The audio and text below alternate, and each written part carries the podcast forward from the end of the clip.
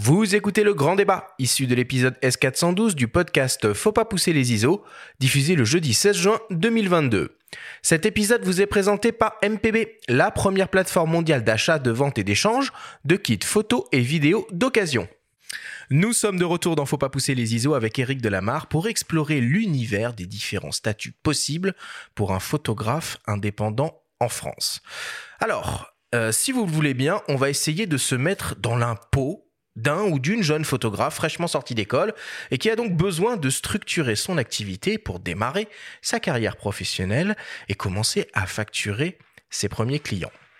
Pour affiner un tout petit peu plus ce scénario, on va dire que ce jeune photographe a pour ambition de travailler pour différents types de clients des entreprises euh, pour faire du reportage et du portrait corporatif, un peu de mariage, pourquoi pas, travailler pour euh, des journaux, des magazines, à la pige, euh, et enfin pour des marques, pour par exemple créer du contenu pour leurs réseaux sociaux. Alors Eric, euh, avant de rentrer un peu dans toutes ces considérations euh, légales, juridiques, euh, de statut qu'on va essayer de, développer tout à l'heure, la première question qu'on doit se poser quand on lance son activité de, photographe indépendant, bah, c'est finalement de combien on a besoin de gagner pour vivre. Alors exact, l'aspect professionnel d'une activité est qu'on doit dégager en bénéfice euh, ce qui nous permet de vivre. Donc euh, faut tenir compte de tout ce qui est loyer, euh, bouffe, vêtements, etc. sur une année et on doit au moins gagner ça.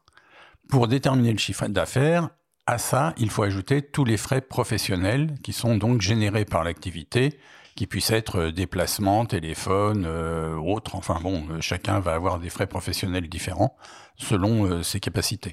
Ce qui ne veut pas dire qu'un amateur sera pas intéressé par tout ce qu'on va dire, mais on est bien d'accord, on va se concentrer du coup sur vraiment l'aspect professionnel de la chose. Oui, alors moi j'ai des amateurs qui, que j'ai en coaching parfois et j'insiste sur le fait que de toute façon, le fait qu'ils soient amateurs ne veut pas dire qu'ils doivent donner leur travail.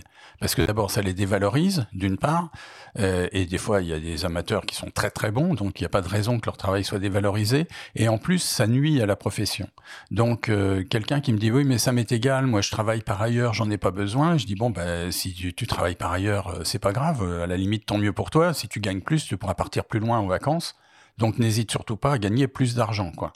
Donc le, le, point, il est là, c'est de pas se dire que parce qu'on est amateur, on ne doit pas dégager de, de, profit de son activité, euh, mais simplement, euh, il faut le, en, tenir compte. On peut être un peu moins cher que les professionnels, mais la, valeur de, de, du travail doit se faire aussi sur ce point-là, amateur ou professionnel. C'est, pour moi, le, le problème, il n'est pas là. Alors on va essayer quand même de donner un petit exemple hein, pour pouvoir se, projeter. On imagine que notre photographe, là, il a besoin de 2000 euros par mois. À cela, on va concevoir qu'il a 3000 euros de frais divers professionnels.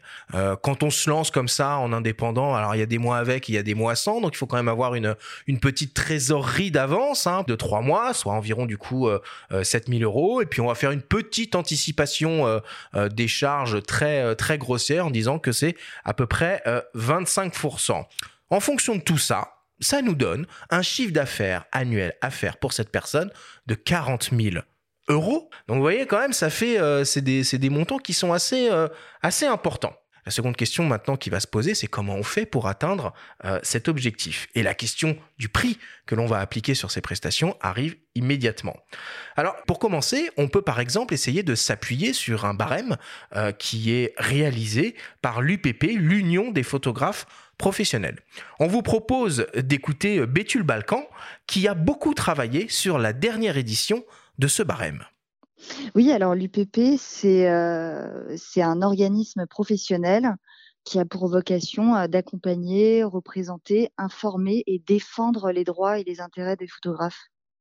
Alors les barèmes euh, de l'UPP sont des barèmes indicatifs de cession de droits pour des œuvres préexistantes et euh, en fait, c'est un, petit livret qui, euh, qui constitue un document euh, de référence pour, pour établir ces, ces, ces prix. Ces barèmes indicatifs sont la seule référence en cas de litige auprès des tribunaux. Ils fonctionnent en donnant des, des grilles avec des critères qui permettent au photographe de se positionner. Alors il est, euh, établi en fait en fonction des sessions de droit d'auteur qui sont pratiquées dans la profession. Et ça, les barèmes existent quand même depuis plusieurs années.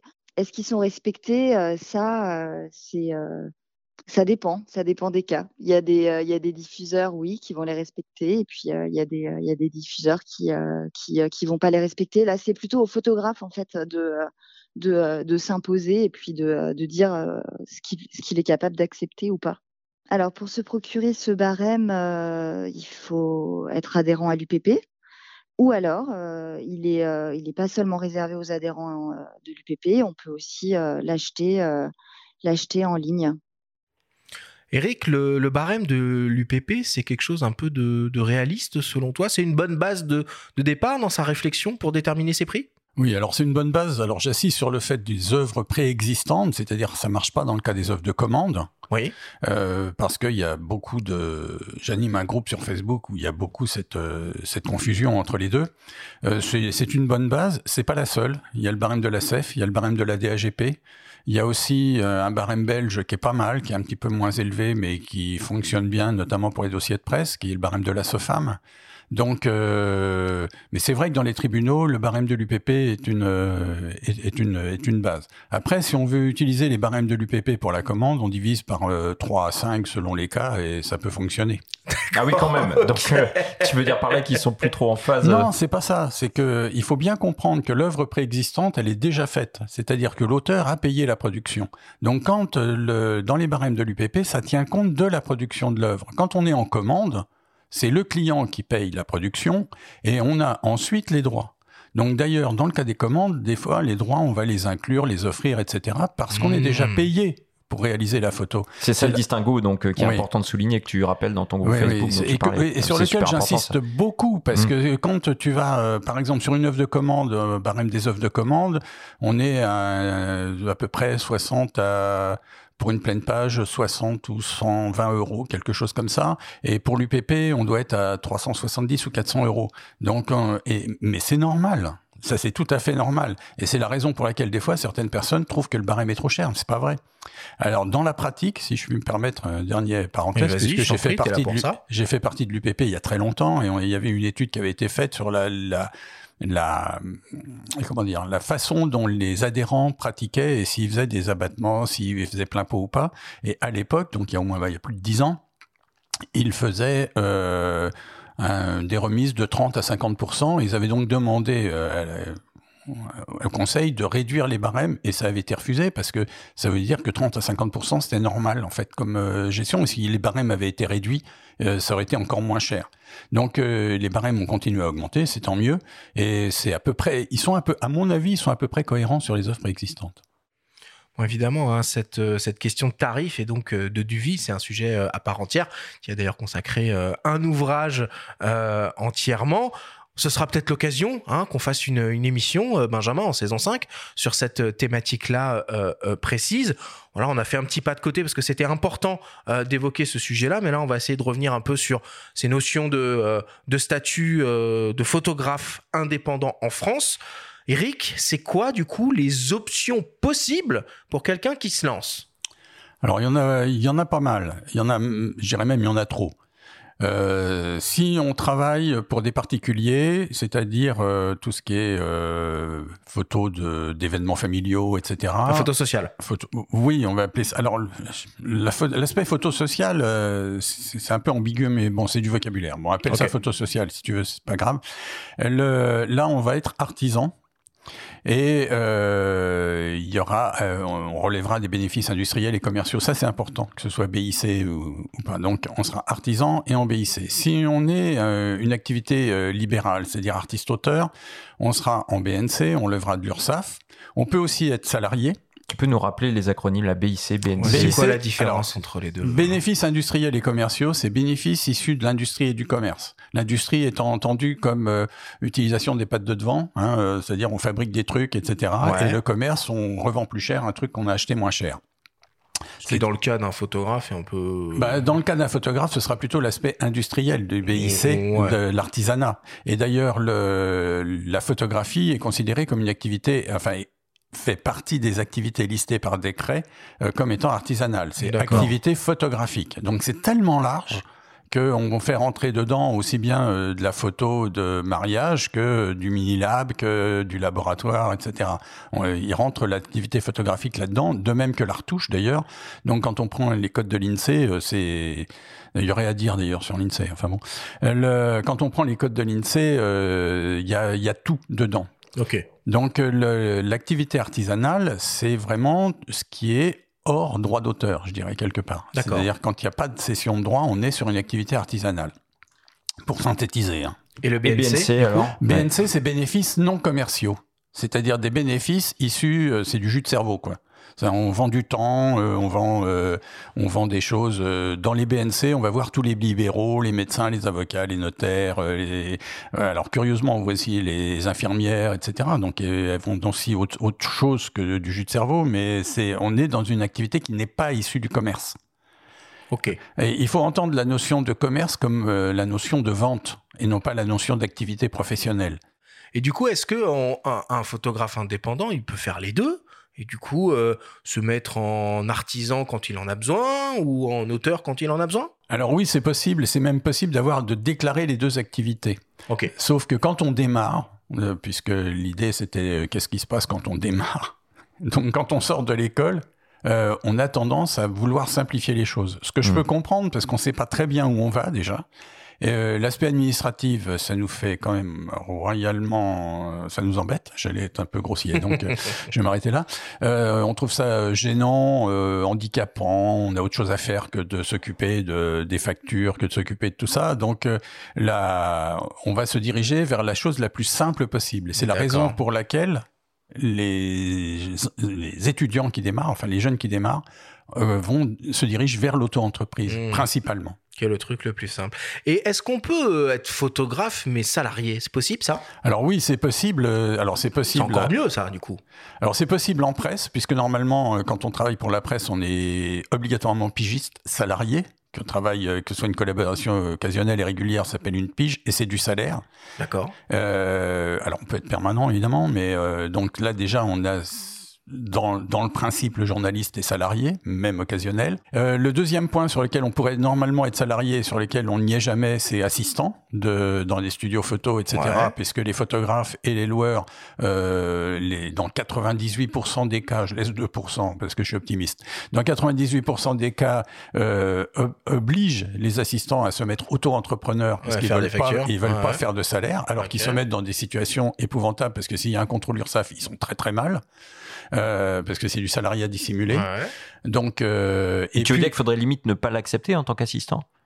Oui, mais tu bosses pas. Parce que ça veut dire que sinon tu, tu, bosses pas. C'est un peu de tout ça, quoi. Faut un peu jouer avec les choses parce que. Même en passant par du portage salarial, qui est une façon de transformer une activité euh, indépendante. Ça, ça peut être une bonne, une bonne oui, solution, les, ça. les photographes euh, tiquent là-dessus. Mais s'ils veulent pas, ils parce qu'ils ont pas de pression sur les sociétés de portage salarial, ils peuvent pas faire durer les délais, etc. D'accord. Donc, euh, ils, ils aiment pas trop. Euh, je suis pas sympa avec mes potes, hein, c'est pas grave. euh, et puis le troisième, c'est salarié, salarié dans un organisme. Ça, alors ça oui, qui a besoin d'un euh, photographe à temps plein. Euh, voilà. Et là, agence de pub, organisme d'État, vente privée, enfin je sais pas quoi. Ok. Et en tant que photographe, on peut aussi décider de monter une société alors, oui. plus conventionnelle? Oui, alors c'est oui, bien bien sûr. En général, maintenant, ce qui sont montés sont des SASU. Parce que la SARL, c'est, ça marche aussi, mais c'est un, un, peu un vieil, une vieille, un vieux type de société, on va dire un peu rigide. La SAS est beaucoup plus souple, euh, même si elle est plus, un peu plus complexe à monter, et mhm. nécessite forcément euh, l'aide d'un, d'un professionnel et de comptable derrière, évidemment. Euh, mais c'est pas mal. Alors c'est intéressant pour si on a des, beaucoup de frais. On y voit déjà un petit peu plus clair sur les options qui s'offrent à nous. Euh, ce que je vous propose, c'est qu'on écoute le témoignage d'une photographe indépendante qui est basée euh, à Nantes. Elle s'appelle Aurélie Coulière et elle nous explique pour quel statut elle a opté et pourquoi. Oui, alors moi j'ai choisi au tout début le statut de auteur-photographe euh, et je l'ai encore, ça va faire 14 ans effectivement. à un moment j'ai eu un double statut puisque j'avais aussi celui de d'auto-entrepreneuse euh, pour toute la partie des formations que j'assurais. Et finalement, c'est le statut d'auteur euh, qui est resté parce que c'est celui qui correspond le plus euh, à mes activités et qui sont à 98% de la prise de vue. Et donc, c'est le seul statut pour moi qui me permet de protéger mon travail avec des sessions de droit et en même temps euh, de faire euh, une comptabilité intéressante où je m'y retrouve dans un métier qui a beaucoup, beaucoup de frais. À ma connaissance, c'était le seul statut qui me permettait de facturer à travers des sessions et donc de facturer euh, les photos que je produisais dans un cadre défini, dans un, pour un temps d'usage, pour un support.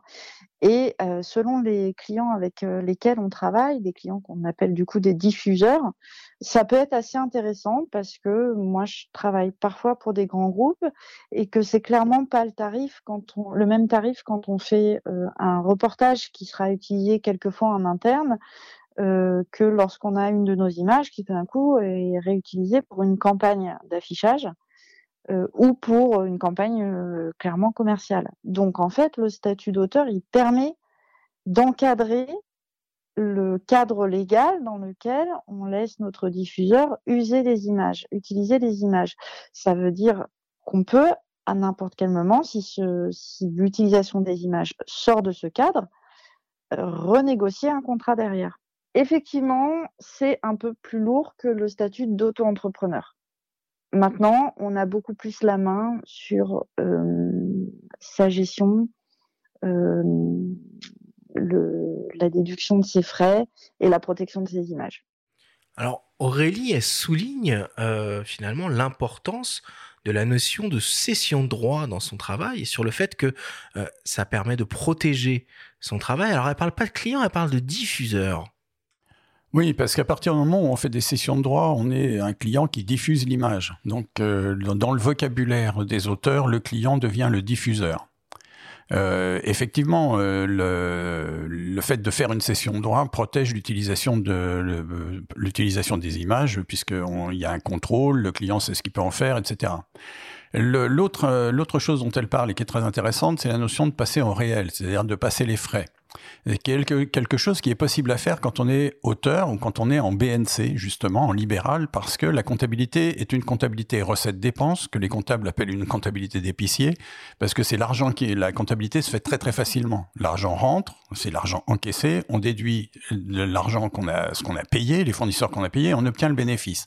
Donc c'est le, compte de résultat est, quasiment très facile à faire. On peut le faire presque soi-même euh, même s'il y a des obligations aujourd'hui de passer par des organismes mmh. agréés.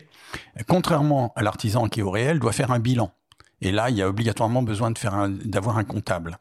Donc on peut pas comparer l'auto-entreprise et l'auteur, on peut pas le comparer l'auto-entrepreneur qui est un forfaitaire et l'auteur au régime du réel. Mais elle a raison, hein. Elle a raison. Mais dans tous les cas, il faut faire des sessions de droit n'importe quel type de facturation dans, dans, le principe, quel que soit le statut fiscal et social qu'on a, il est quand même conseillé de faire une cession de droit, c'est-à-dire de, de, limiter au moins l'utilisation des images, même en tant qu'artisan, parce que ça protège de toute façon l'auteur. Parce qu'un artisan qui fait des photos de, de, pour du corporate est un auteur. Même s'il n'est pas juridiquement auteur, il est auteur. Donc, le, donc il, il, qu'il fasse une cession de droit, même s'il n'est pas complètement dans les clous, on s'en fiche mais euh, ça protège le, ça protège ces images, ça protège l'utilisation et ça empêche le client surtout de faire n'importe quoi derrière.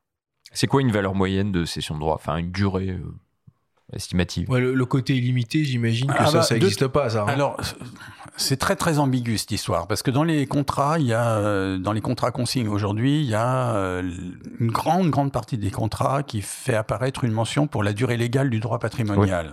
Et la durée légale du droit patrimonial, c'est 70 ans après la mort de l'auteur. Donc, euh, le, donc cette, cette partie-là, je dirais, euh, il faut pas l'accepter. Il faut pas accepter ce type de ce type de durée parce que finalement, vous cédez pas vos droits d'auteur à vie, vous les cédez à mort, quoi. Puisque c'est 70 ans après votre décès, donc euh, c'est pas c'est pas cédé à vie, c'est au-delà. Donc il vaut mieux faire des sessions de droit qui correspondent à l'usage dont peut dont le client peut avoir besoin. Ça dépasse rarement les 5 voire 10 ans. Moi, le plus long que j'ai fait, ça a été pour Alibert, c'était 30 ans. Donc, euh, mais parce que c'était en plus des photos de cônes de chantier et de poubelles, donc j'avoue que je m'en fichais un peu. Euh, mais sinon, faites des sessions pour des durées qui sont un an, deux ans, cinq ans, c'est pas mal déjà. Donc si j'essaye de résumer un peu déjà euh, ce qu'on s'est dit, euh, on a un choix à faire au début. Donc on va dire que euh, no- notre photographe fraîchement sorti d'école s'appelle s'appelle Pascal. Il doit dans un premier temps choisir s'il va se positionner comme artisan photographe ou s'il va se positionner comme photographe auteur en profession libérale. On va opter évidemment pour cette deuxième option dans le cas dans le cas de Pascal. Une fois qu'on a fait ce choix-là, la deuxième question qui va se poser, c'est le choix du régime fiscal. Et là, d'après ce que j'ai compris, il y a deux options. Le réel et la micro-société. Alors c'est pas micro-société, c'est micro-entreprise. Micro-entreprise. Mais, tu fais, mais, euh, euh, mais c'est bien de, de, de- c'est bien qu'il y ait cette, euh, ce lapsus parce que Mm. pour beaucoup de gens aujourd'hui, dès qu'on est indépendant, on est en société. On est ou auto-entrepreneur ou en société. On oublie le fait qu'il y a effectivement entre les deux ce qu'on appelle le régime du réel. Donc l'auto-entreprise ou la micro-entreprise, c'est-à-dire tous les régimes forfaitaires de déclaration des bénéfices qui sont des régimes simplifiés pour les impôts, euh, sont des régimes qui sont en général sont des régimes de démarrage. C'est-à-dire ça permet un peu de mettre le pied à l'étrier, de savoir si on a du boulot, pas de boulot, si ça vaut le coup, si voilà bon ça, on a une année ou deux d'historique et puis après on peut basculer vers le régime du réel qui permet de comptabiliser la totalité de ses frais mais qui impose de faire une comptabilité. Donc euh, voilà, c'est cette partie-là qui est importante et qui finalement parfois euh, refroidit un peu les jeunes photographes sur le fait de faut faire une comptabilité. On est obligé de passer par des systèmes, soit un comptable, soit un logiciel, euh, soit un système en ligne, euh, mais on est obligé d'avoir une comptabilité. Ça peut pas se faire sur un tableur Excel. Et qu'est-ce que tu leur réponds, toi? Ça, du coup, tu les incites quand même à y aller ou tu, Ça tu leur dis qu'il y a des outils? Quand, euh, oui, je leur dis qu'il y a des outils, je leur en parle, et quand je fais du conseil, je leur dis commence par faire un prévisionnel de tes frais, de savoir euh, si euh, si ça vaut le coup, parce que euh, y a des différences déjà entre le régime artisanal et le régime libéral. En le régime artisanal, euh, on a un abattement de 50% pour les frais, ce qui en général est pas mal, ça peut, ça peut fonctionner, mais en libéral, on a un abattement que de 34%. Et là, 34%, quand on a déduit les cotisations sociales, il reste plus que 10% pour les frais professionnels. Euh, C'est, en général, c'est pas assez. Mais si on a très peu de frais, pour lancer l'opération, ça peut valoir le coup. Enfin, je veux dire, on prend moins de risques et tout, on se sent plus à l'aise, euh, c'est moins lourd. Enfin, Mais le chiffre d'affaires est limité hein, dans ce, oui, alors il dans ce limite. cas-là. 72 500 euros. Oui, environ, oui. C'est ceci dit, quand on peut, quand je parle de chiffre d'affaires comme ça aux étudiants, ils ont l'impression que c'est la lune, quoi. Ouais, enfin bon, on l'a bien vu dans le rétro-calcul qu'on a fait. Pour gagner 2000 euros par mois, faut quand même rentrer 40 000 euros à l'année. Euh, c'est euh, des gros montants, donc on, on espère qu'ils vont y arriver vite, quoi. Oui, alors euh, normalement, on peut y arriver très vite quand on connaît les prix moyens, mais là, c'est pas c'est pas l'objet du, du, du podcast. Mais quand on connaît les prix moyens de, de- en corporate ou en pub, etc., c'est des, montants dont on s'aperçoit qu'ils sont qu'on peut les atteindre assez assez aisément. Mais quoi qu'il en soit, quand on démarre, ça reste très loin. D'abord parce qu'on vient d'un milieu où euh, un environnement étudiant sur lequel euh, des sommes comme 100 euros c'est beaucoup, et alors que là, quand ils vont être en professionnel, 100 euros, ce sera le prix d'une heure, quoi, le, prix de vente d'une heure. Euh, donc, il, faut que ces passages se fassent et ils se font graduellement. Et c'est normal. Je veux dire, on peut pas demander aux gens euh, tout de suite de plonger euh, dans les hauts fonds euh, Hmm. sans, sans, sans avoir appris à respirer, quoi. Donc on, voilà, on va faire un certain, un certain chiffre d'affaires et il y a un certain nombre de choses qu'on va devoir euh, payer. Euh, bah, la première, c'est l'impôt, hein, évidemment, euh, sur, sur le revenu et les charges sociales. Dans le régime de la, de la micro-entreprise, comment c'est calculé ces deux, ces deux postes de dépenses? Alors la micro-entreprise en tant qu'auto-entrepreneur, c'est-à-dire côté artisanal ou euh, libéral au régime général, hein, euh, pas auteur. J'insiste sur le fait que c'est pas auteur. Tous les autres, c'est un, c'est très facile à faire. C'est une déclaration mensuelle ou trimestrielle. On donne le chiffre d'affaires sur le site euh, auto-entrepreneur URSAF et on applique un, un pourcentage qui est de 22,2% de mémoire euh, et on paye. Voilà. Donc euh, les cotisations sociales sont calculées sur le chiffre d'affaires. Le point important euh, là-dessus, c'est que rentrent dans le chiffre d'affaires les remboursements de frais qu'on demande aux clients. Donc, euh, et c'est souvent des choses qui sont oubliées dans le dans le cadre des, des jeunes photographes qui ont des frais. Ils, ils font des remboursements de frais, puis après ils oublient, ils les déclarent pas et tout. Alors ça c'est c'est- ça c'est pas légal, hein. Ou alors faut que ce soit euh, des débours, mais peu importe. Euh, donc il faut faire attention quand on est auto-entrepreneur à à, limiter au maximum les remboursements de frais. Mais ensuite, c'est facile à payer.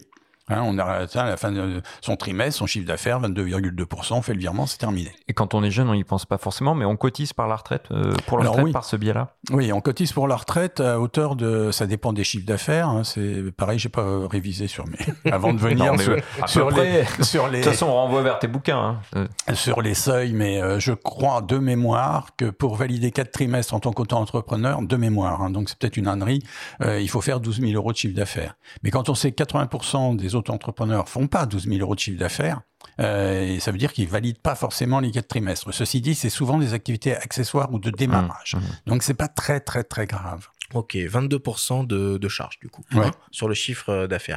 Et euh, l'impôt, du coup, c'est calculé Bah, comment? bah, L'impôt, c'est calculé par rapport au foyer fiscal. Donc, euh, ça veut dire que ça dépend de la, si on est, si c'est des jeunes, s'ils sont sur le, le régime de leurs parents, s'ils sont célibataires, s'ils sont mariés, etc. Les impôts, c'est l'impôt sur le revenu. Donc, ça marche en fonction de ce qu'ils gagnent. Il n'y a pas de, c'est compliqué. En revanche, petit conseil que je peux donner à faire pour que, pour les jeunes qui sont encore sur le foyer fiscal de leurs parents et qui déclarent une activité d'auto-entreprise, ce serait sympa pour les parents d'opter pour ce qu'on appelle le versement libératoire. C'est-à-dire qu'ils payent eux-mêmes leurs impôts à la source. Comme ça, ça évite que ça vienne s'additionner aux revenus des parents, qui eux vont payer des fois, évidemment, ces revenus vont arriver sur la plus haute tranche d'imposition, donc euh, ils vont pleurer. hein, quand, euh, surtout si le jeune il rentre 15 ou 20 000 euros, je veux dire, ça va augmenter le, ça va augmenter les revenus de 50% de ces 15 à 20 000 euros ou de 66%. Donc les, les parents ils vont criser, ils vont le virer en général. Et euh, quand on quand on choisit du coup le, le statut d'auteur d'auteur photographe, est-ce que les charges sont les mêmes? Alors, euh, les cotisations sociales ne sont pas calculées de la même façon. C'est-à-dire que quand on est auteur-photographe, euh, qu'on soit au régime micro-BNC ou au régime du réel, l'assiette de cotisation sociale est la même. C'est-à-dire les bénéfices majorés de 15%. D'accord. Euh, sauf qu'évidemment, la façon dont sont calculés les bénéfices, c'est pas la même chose. Mais l'assiette de cotisation est la même. Ce qui impose d'ailleurs que ce soit un petit peu plus compliqué pour les auteurs, puisque la première année, comme c'est calculé sur les bénéfices, l'URSSAF part du principe qu'il y a un bénéfice minimum pour faire payer des cotisations sociales. Et donc, la première fois qu'un jeune auteur reçoit, se déclare, Mmh. il reçoit de l'URSSAF, qui est en l'occurrence l'URSSAF du Limousin, Une facture. un échéancier, pas tout à fait une facture, pas encore une facture, un échéancier. Et là, il dit, ah, je dois 1200 euros et tout, c'est l'horreur et tout, je peux pas, je vais pas gagner 500 balles ou 1000 balles, enfin, je peux pas payer en cotisation mon chiffre d'affaires, etc. Alors, pas de panique. Quand on reçoit cet échéancier, on peut moduler ses cotisations sur le site et demander à ne payer qu'à hauteur de ce qu'on pense qu'on va gagner l'année en cours. Et après, ce sera réévalué chaque année. C'est-à-dire qu'il y a un décalage de, on, on paye des cotisations sociales sur l'année précédente. À chiffre d'affaires équivalent, est-ce que ça revient moins cher en termes de charges d'être auteur photographe ou être micro-entrepreneur Alors, a priori, auteur-photographe. Euh, mais c'est en train de changer. Enfin, c'est en train de se, le delta est en train de diminuer euh, singulièrement parce que y a euh, les cotisations sociales sont calculées déjà sur les bénéfices majorés de 15 euh, et on avait fait des calculs, ça correspond à peu près à 28% des bénéfices quand euh, le, le, la- le total des cotisations sociales maximum, c'est-à-dire entre Ok. le donc ça peut être plus cher du coup que l'auto-entreprise. Euh, oui, mais il y a une meilleure couverture. D'accord. Euh, entre les parce qu'il y a une il y a une complémentaire retraite euh, quand on est auteur qui est l'IRSEC donc euh, si on a la complémentaire retraite à 8% plus les 17 et quelques pourcents enfin de, de tout ce qui concerne l'allocation familiale vieillesse de base etc on est on a atteint les 28% des bénéfices donc euh, le, le, le- cette idée que les auteurs payent beaucoup beaucoup beaucoup moins que les autres est de moins en moins vraie elle a été elle a été vraie hein Elle À une a- époque. ah, oui, oui, oui, oui, mais j'ai connu ça. euh, on payait vraiment beaucoup, beaucoup, beaucoup moins. Mais Mhm. là, c'est fini, ça. Depuis la CSG et tout ça, il y a... Alors, évidemment, ouais, les cotisations, c'est un sujet important. Après, c'est très dur pour un, un jeune photographe qui sort d'école de commencer à se projeter sur des notions de complémentaire retraite et, euh, et comme ça, mais c'est des sujets euh, importants qui, euh, au fur et à mesure des années, euh, ont un réel impact, quoi. C'est super important et c'est surtout du au cas par cas presque. Et on rappelle que tu fais des consultations d'ailleurs. Euh, toi, tu, tu, tu, peux conseiller les gens euh, oui, alors, En, en, général, quand je fais des consultations, ça va être des consultations de base et très souvent, après, selon certains cas, je leur dis d'aller vers des comptables ou des juristes, etc. Parce que moi, j'atteins mes limites. Hein. Je ne suis, pas, je suis pas comptable, je suis pas avocat, je suis pas juriste, etc. Donc, euh, oh, tu donnes déjà des bonnes clés là. On je commence à avoir un aperçu. Ouais, parce que je suis du terrain, moi. Donc, je, voilà, c'est. Mais mais il y a tout un tas de choses sur lesquelles il est nécessaire d'avoir euh, des conseils de, professionnels reconnus, à condition qu'ils soient capables, ce qui n'est pas toujours le cas. Mais parce que c'est pas parce qu'on est comptable qu'on est parfaitement au courant de toute l'activité d'auteur, etc. Et c'est quoi les principales questions qu'on te pose quand euh, on fait appel à tes services? Comment, euh, bah, ils ont besoin d'éclaircir euh, toutes les informations contradictoires qu'ils voient euh, à gauche et à droite. Ils disent ah mais j'ai lu ça, mais je comprends rien, je suis perdu, etc. Il y a tellement de gens qui affirment en plus des choses sans sans réelle connaissance ou sans recul ou sans rien, simplement parce que ils le font, donc ils pensent que c'est bien puisqu'ils le font, puis ça permet de dans ce cas-là, de se dire, puisque d'autres vont faire la même chose que moi, donc ça valide mon choix. Enfin bon, c'est alors que moi, je m'en fiche. Je leur donne, euh, ils font ce qu'ils veulent, ça m'est égal. Ils veulent être en société, je, les guide, euh, ils veulent être, euh, j'explique. En ce moment, j'accompagne beaucoup de photographes culinaires. Grâce à une à quelqu'un qui fait des, des, des formations de photographe culinaire, je vais lui renvoyer l'ascenseur. D'ailleurs, elle s'appelle Marie Laforêt. Et, euh, et c'est vrai que là, en culinaire notamment, les questions se posent en fonction de la façon dont les gens vont travailler. Est-ce qu'elles euh, prennent en compte les frais de bouffe ou pas? Est-ce qu'elles ont un studio, pas de studio? Qu'est-ce qu'elles font comme type d'image? Donc, euh, ça veut dire que chaque cas est vraiment spécifique. C'est pas simplement parce qu'on fait telle chose qu'on doit avoir tel statut. Alors évidemment, quand on choisit euh, auteur, photographe indépendant et qu'on fait des sessions de droit, on a affaire à un moment donné ce qu'on appelle la GSA. Euh, dans mes mémoires, il y a des notions euh, d'assujettissement, d'affiliation et surtout de précompte. Est-ce que c'est toujours d'actualité tout ça? Alors oui et non. Ok. Non, mais si tu veux des réponses euh, précises, je vais essayer de te faire des réponses courtes mais précises, enfin courtes si on veut.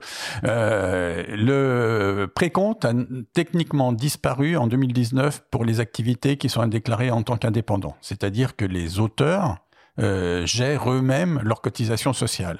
Et, et, aujourd'hui, dès qu'on se déclare comme indépendant, on est de fait affilié, puisqu'on cotise on cotise, on, a des cotisations qui sont appelées sur la base de bénéfices, ce que j'ai expliqué tout à l'heure. Donc on est de fait affilié.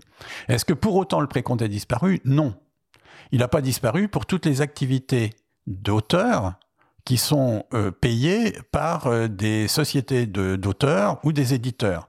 Et là, on n'est pas obligatoirement en BNC. C'est-à-dire, on peut très bien, euh, par exemple, tu es écrivain ou tu fais un bouquin euh, et euh, tu le donnes à un éditeur, l'éditeur te va, te faire un relevé de compte de tes, droits et, et, peut te payer après avoir opéré le précompte sur les droits d'auteur, ce qui te permet de cotiser.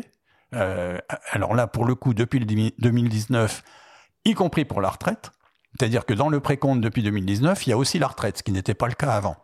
Pourquoi il y a eu un décret, quelque chose qui est passé Oui, il y a eu des gros, gros bouleversements euh, à ce moment-là sur euh, le fait qu'il y ait des basculements avec la disparition du RSI. Enfin, il y a eu plein de trucs qui sont euh, qui sont passés à ce moment-là. Et, le, et donc cette histoire de précompte a été supprimée pour les BNC. Et il y a encore des gens aujourd'hui qui font des factures, des notes d'auteur en étant BNC avec du précompte parce que bah, l'information a du mal à passer auprès des, auprès des artistes auteurs qui sont pas, encore une fois, euh, pour beaucoup, euh, très proches de, de l'administratif, et on peut les comprendre, ils ont de choses à faire, euh, créer, etc., entre autres. Mais néanmoins, euh, là maintenant, il faut vraiment que ça passe, parce que c'est pas forcément une bonne idée, cette histoire de, de, de précompte, c'est quand même euh, presque 10, 17% euh, sur le chiffre d'affaires. Donc c'est énorme hein, euh, par rapport au par rapport aux quelques pourcentages sur le sur les bénéfices. Et puis surtout c'est pas c'est pas gérable. Enfin c'est faut faire la facture avec le précompte et tout alors qu'on devrait pas la faire. Enfin ça a toujours été une merde ce précompte pardon. Hum. Et la TVA dans tout ça? Bah, La TVA, on peut opter ou pas. On peut opter dès le premier euro déjà. Euh, c'est intéressant si on a des frais, ça ne l'est pas forcément si on n'a pas de frais. C'est intéressant si on est en corporate, Ça ne l'est pas forcément si on travaille avec des particuliers. Bah, parce ça que l'est pas du tout, ça, ça augmente la facture de 20%. Quoi. Oui, mais ça te permet de récupérer la TVA sur tes frais. Donc euh, la notion de TVA est quelque chose qui est euh, un- qui est euh, importante si on a des frais. Si on n'a pas de frais, pas, je, je vois pas trop l'intérêt si on peut éviter. Surtout qu'il y a des seuils qui permettent de ne pas la pratiquer. Pour le seuil, le cas général, c'est 32 000. Euh, Des 32 poètes. 600, je crois, et pour les auteurs, c'est 54 700, il me semble. Donc, euh, c'est plus haut. Il faut croire que les auteurs gagnent beaucoup plus d'argent que les autres. donc, euh, le, donc, on peut ne pas opter pour la TVA. Il faut savoir que quand on est professionnel, la TVA permet d'augmenter son profit. hein. Alors, c'est quelque chose qui fait toujours... Quand je dis ça, les gens me disent, mais ce mec est cinglé. Et je dis, euh, non. Tu auras noté notre blanc euh, commun. Oui, oui, j'ai bien noté le blanc, les yeux, le regard vague. Et euh, oui, parce que quand on fait de la TVA, en fait, on rajoute de l'argent au chiffre d'affaires. Donc, Ouais. c'est de l'argent qu'on doit au trésor public, mais qui nous appartient pas. Donc, notre chiffre d'affaires est standard et, et le même que c'était que celui qu'on avait Mhm. avant de faire la TVA. Mhm. En revanche, on récupère la TVA sur les achats. C'est-à-dire que la TVA qu'on payait avant, Oui, on Le- la paye plus, donc on la euh, oui, paye plus, d'accord, donc ouais. on augmente notre profit. Oui, effectivement, il faut quand même avoir pas mal de frais euh, pour que Bah, ça euh, commence à représenter euh, quelque chose de quelque chose de concret. Petit, excuse-moi, je coupe. Petit cas juste personnel. J'ai sur l'année dernière, j'ai, où il y a depuis les deux dernières années, j'avais arrêté la TVA parce que je récupérais 50 ou 100 balles par mois ou par trimestre, je sais plus quoi. Enfin, ça, je trouvais que le, le- le- j'avais plus d'intérêt de le faire pour euh, quelques dizaines d'euros Mhm. et ça me coûtait plus de temps que ça me rapportait. Donc effectivement, parce que mon mode de fonctionnement a changé. Donc ça veut dire que quand votre mode de fonctionnement change, pensez à revoir la façon dont vous travaillez aussi Oui, c'est bien. ça, tout ça n'est pas ancré dans le marbre. On peut euh, évoluer, Et revenir. Voilà. euh, Alors pas tous les ans. Je crois qu'il y a ces deux ou trois ans. Je crois que les options sont pour deux ou trois ans. Mais on peut. euh, c'est- mobile. C'est pas un truc euh, où on se dit ah ben ça y est, je suis prisonnier, j'ai fait ça, je peux pas faire autrement. Faut, faut, faut quand même surveiller ses comptes. Ça s'appelle la gestion, ça. Et est-ce que euh, l'acre euh, existe toujours quand on quand on se lance pour la première fois avec une euh, auto-entreprise Alors oui, en tant que l'ACRE existe pour les libéraux et les artisans, pas pour les auteurs. Ok. Alors euh, ça existe toujours. euh, Ça, alors faut regarder ça tous les ans parce que tous les ans ça change de, de mode de fonctionnement. Euh, ces dernières années, il y a eu euh, des changements réguliers, donc il faut vraiment voir à chaque fois quelles sont les conditions pour l'obtenir. Et pour les auteurs, euh, je pensais naïvement depuis 2019, puisqu'on pouvait payer nos cotisations sociales directement, qu'on pouvait avoir des aides, enfin tout au moins une minoration. Mais avec une, une jeune auteure euh, que j'avais accompagnée qui m'a demandé si on pouvait l'avoir, je lui ai dit bah demande. Et l'URSSAF a quand même répondu non parce que le auteur n'est pas considéré comme une activité professionnelle.